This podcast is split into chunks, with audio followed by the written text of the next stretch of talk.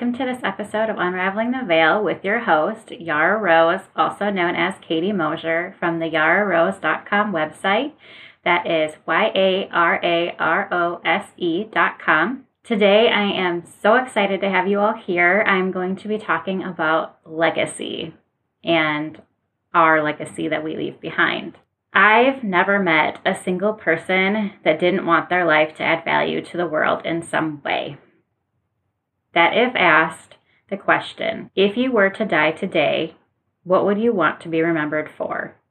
I personally have never met a single person that would respond, in my heart of hearts, I don't want to be remembered for anything. I just haven't. There may be some people that feel that they are worthless, maybe right now in this moment, and maybe they would say that they should be forgotten because all they have done is caused people around them to feel harmed and full of pain and suffering. But I believe that's a reflection of their current perception, beliefs that are currently most prevalent in their mind right then.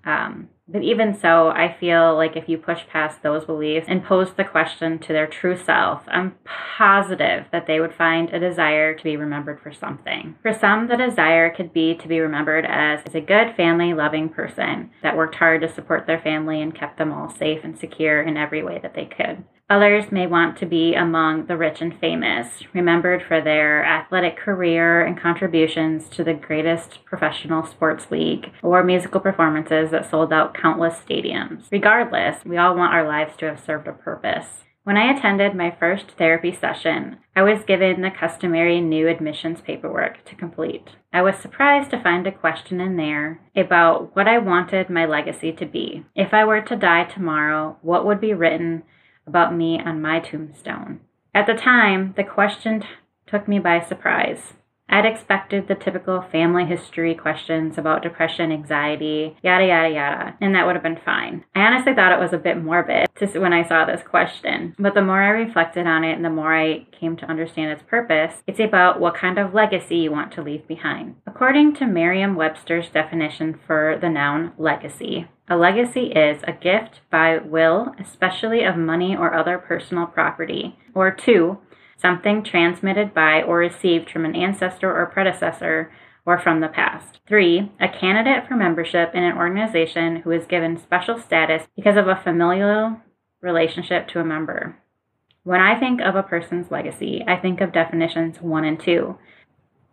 I'm not sure how many people think about what they want their legacy to look like in those exact terms. But I do think that we all think regularly about how we want to be in the world and how we can make our impact, how we can add value to the point where when we are gone, our life will have mattered. I feel like sometimes that particular line of thought gets us very stressed out, because there's so many people in the world that want to add value, that want to make a difference, and we all want to do it in our own unique way. And I think that that adds so much pressure to how can we be, how can we show up in a way where the next person's not, and how can we do that in a way that will be remembered for it and where it will add value and it will make a big, profound difference. We all just want to make a difference.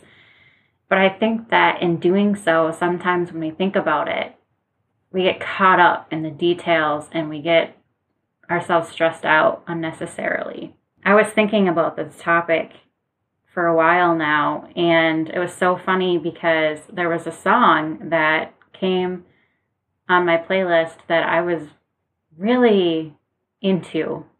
And for those of you that have been following me for a while, you know that my spiritual community likes to send me certain songs as, I would say, kind of prepping me for a specific topic that we're going to be talking about that really resonate with that topic and really capture the essence of it. The song for this legacy podcast that really captured it is by Daughtry, and I apologize if I say that wrong because I'm not very good at pronouncing names. And it's called Heavy is the Crown. And I'm just going to read a couple of the lyrics just because I like to show how it relates to the topic at hand. And it says, never needed any reason to find deliverance.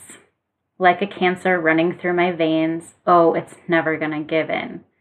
See them march like lambs to the slaughter. Toy soldiers line up on the altar. I was never meant to drink that water. They'll remember me when I'm underground. Heavy is the crown. Never falter. Never let them bleed you out. I'm still standing when they try to bring my castle down. I'll never bow down. Heavy is the crown. When the weight of the world crashing, pushing you closer to the edge, closer to the edge. You'll find a way to get a little bit stronger, to fight off the demons. Yeah. And then it repeats again. And I was like, oh, that cuts a little bit. That really cuts. But at the same time, I feel that. I feel that pressure that we put on ourselves to carve our own unique path, to make sure that the world remembers that we were there, that we showed up, that we lived in this world, and that we improved it. We made our mark, you know, that feeling of making your mark.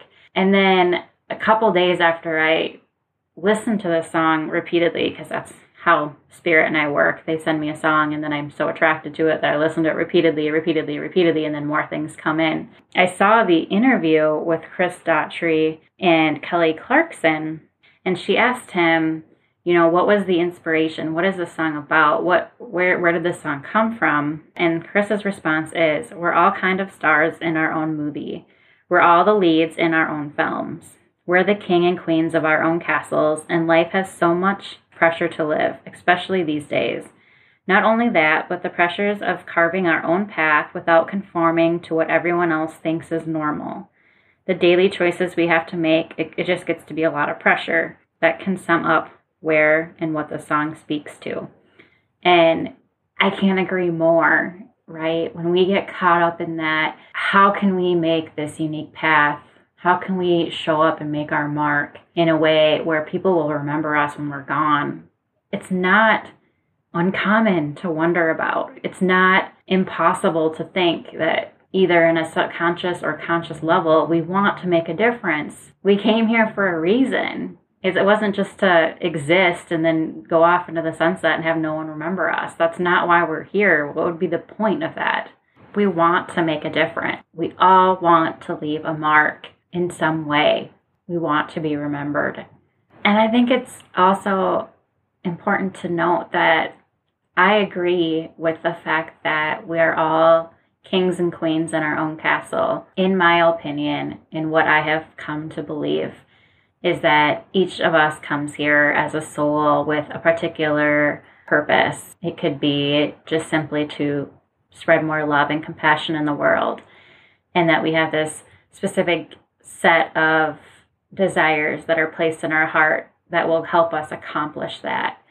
And I think truly that the answer to creating a legacy that we can be proud of is simply to find who we truly are, find our authentic self, and follow our heart's desires, creating the masterpieces that we came down here, following those blueprints that we put in our heart when we came down here, and shining in our authenticity.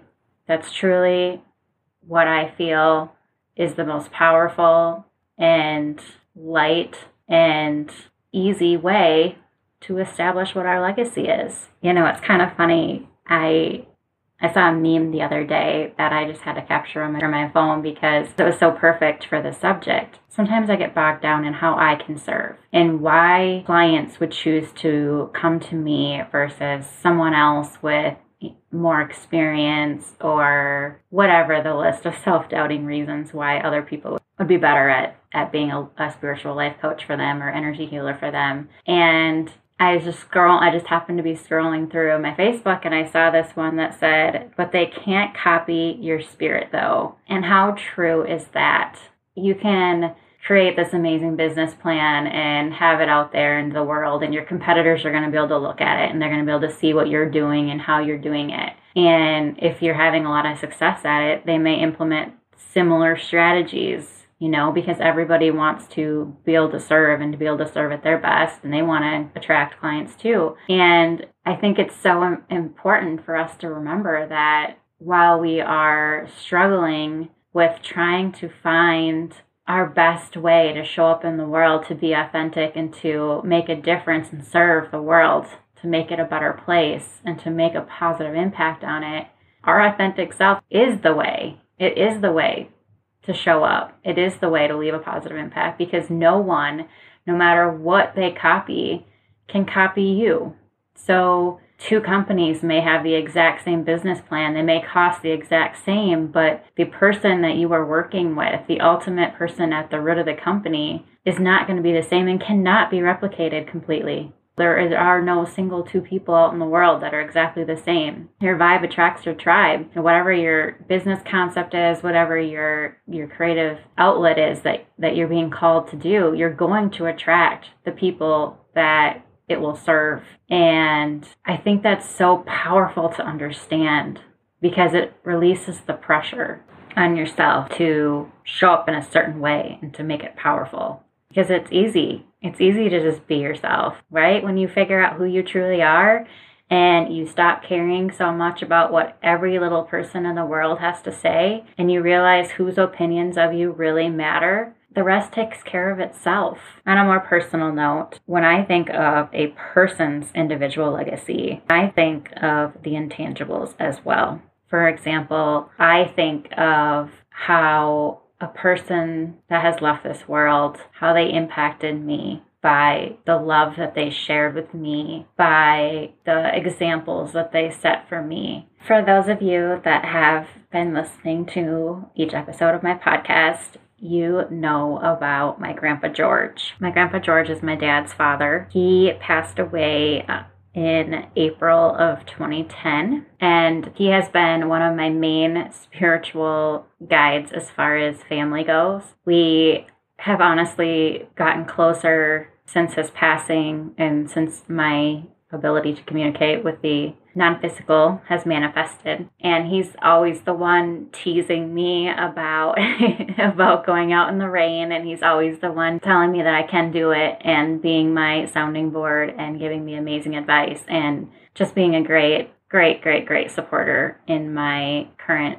journey. And when I was trying to figure out how I was going to talk about legacy, I couldn't help but think of his and what his legacy is to me. And I remember at his funeral, the priest talked about this man of great faith and how he was a farmer his entire life. And every single year, he put his faith to the test by spending all of this money on things to plant and to prep the land and to take care of the land. And then he'd plant his crops, and then he would just hope that God would give him the good weather to have a bountiful harvest in the fall so he could get money back to support his family for another year. And not only did he plant crop after crop after crop, but he also was a man of great love for family. And he, at the time of his passing, I'll never forget, the priest had all of his, I can't remember if he had his kids, but he did have all of his grandkids and everyone related by blood come up to the front of the church. And he said, look around at George's legacy. Look at all these people that,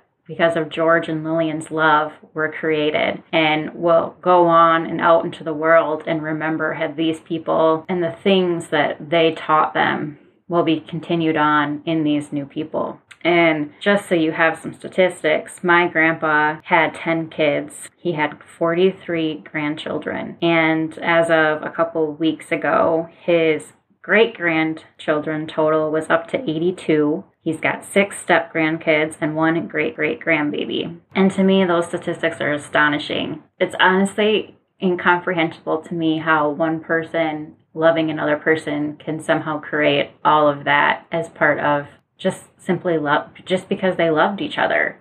I think that's amazing. But what's even more amazing is the lessons, the values that those two people had and have passed on through the generations that will continue being passed down through more generations and more people. So when I think of my grandfather, I think of a very strong man. I think of a proud man. I think of a very loving man who had great faith in God. He was a man of few words, but he led by example. He was funny. He was loving. Family was the most important thing to him. Family and faith were the most important thing to him, and he loved his John Deere tractors. My grandfather passed these attributes on to so many people that will remember him and think of the love that he shared for them, for the hard work that he put in to put food on the table and to raise them up in this world and to show them how to love other people and how to extend grace and how to help a friend in a time of need. He was always there whenever you were in need. And he took such great pleasure in planting his crop and his John Deere tractors and taking care of those things that he was able to buy for the farm, you know, whether it be a tractor or a piece of equipment. He always valued the things that he had in his life, so he took care of them because he knew that if he took care of them, they would take care of him. They would last longer and they could get more accomplished together. These attributes, these non-tangible attributes that my grandfather passed on to his kids, who then passed on to their kids, and so on and so forth.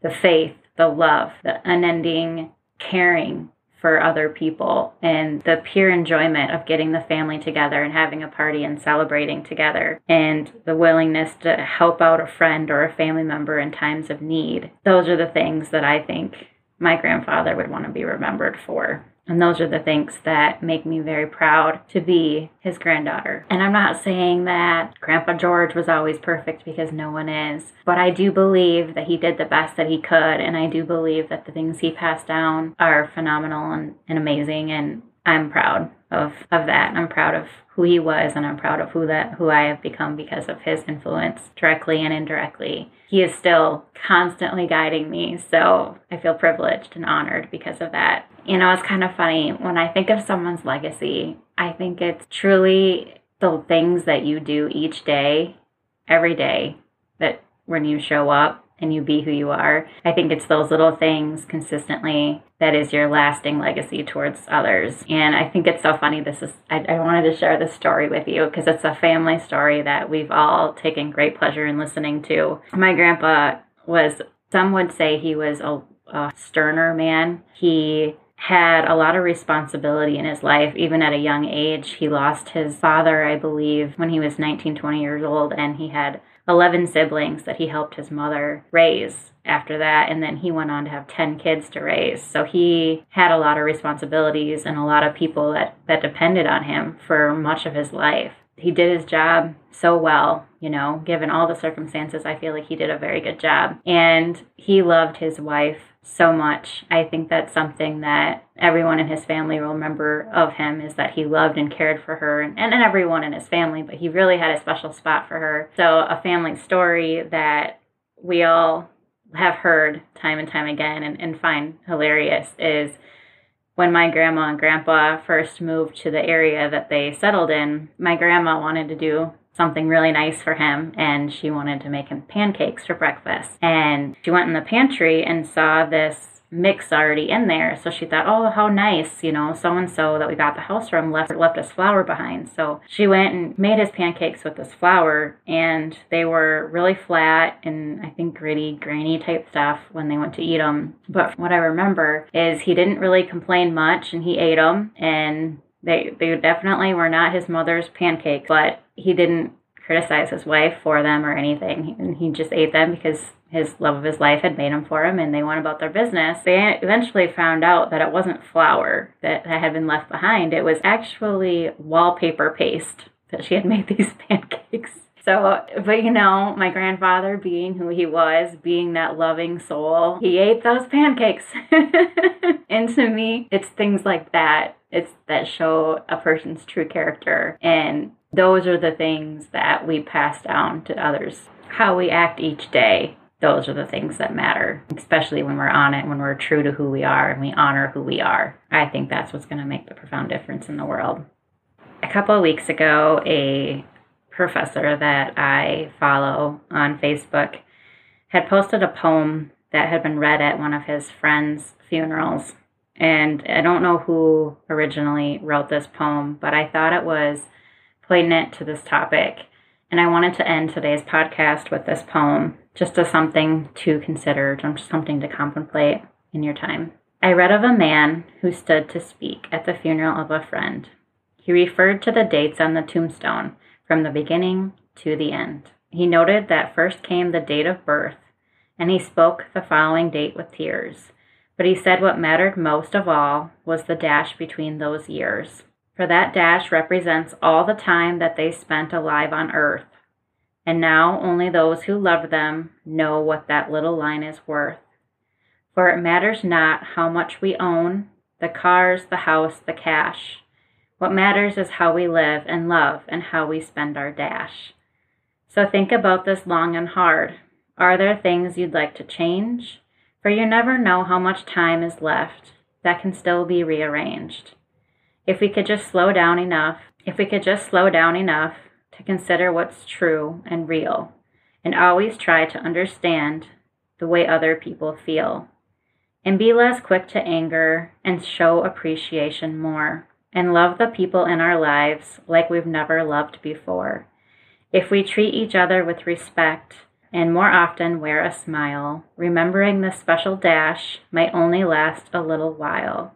So when your eulogy is being read, with your life's actions to rehash, would you be proud of the things they say and how you spent your dash? I love you all. I hope you find your way to leave your mark in the world, and I hope that you enjoy each and every single day while you're here.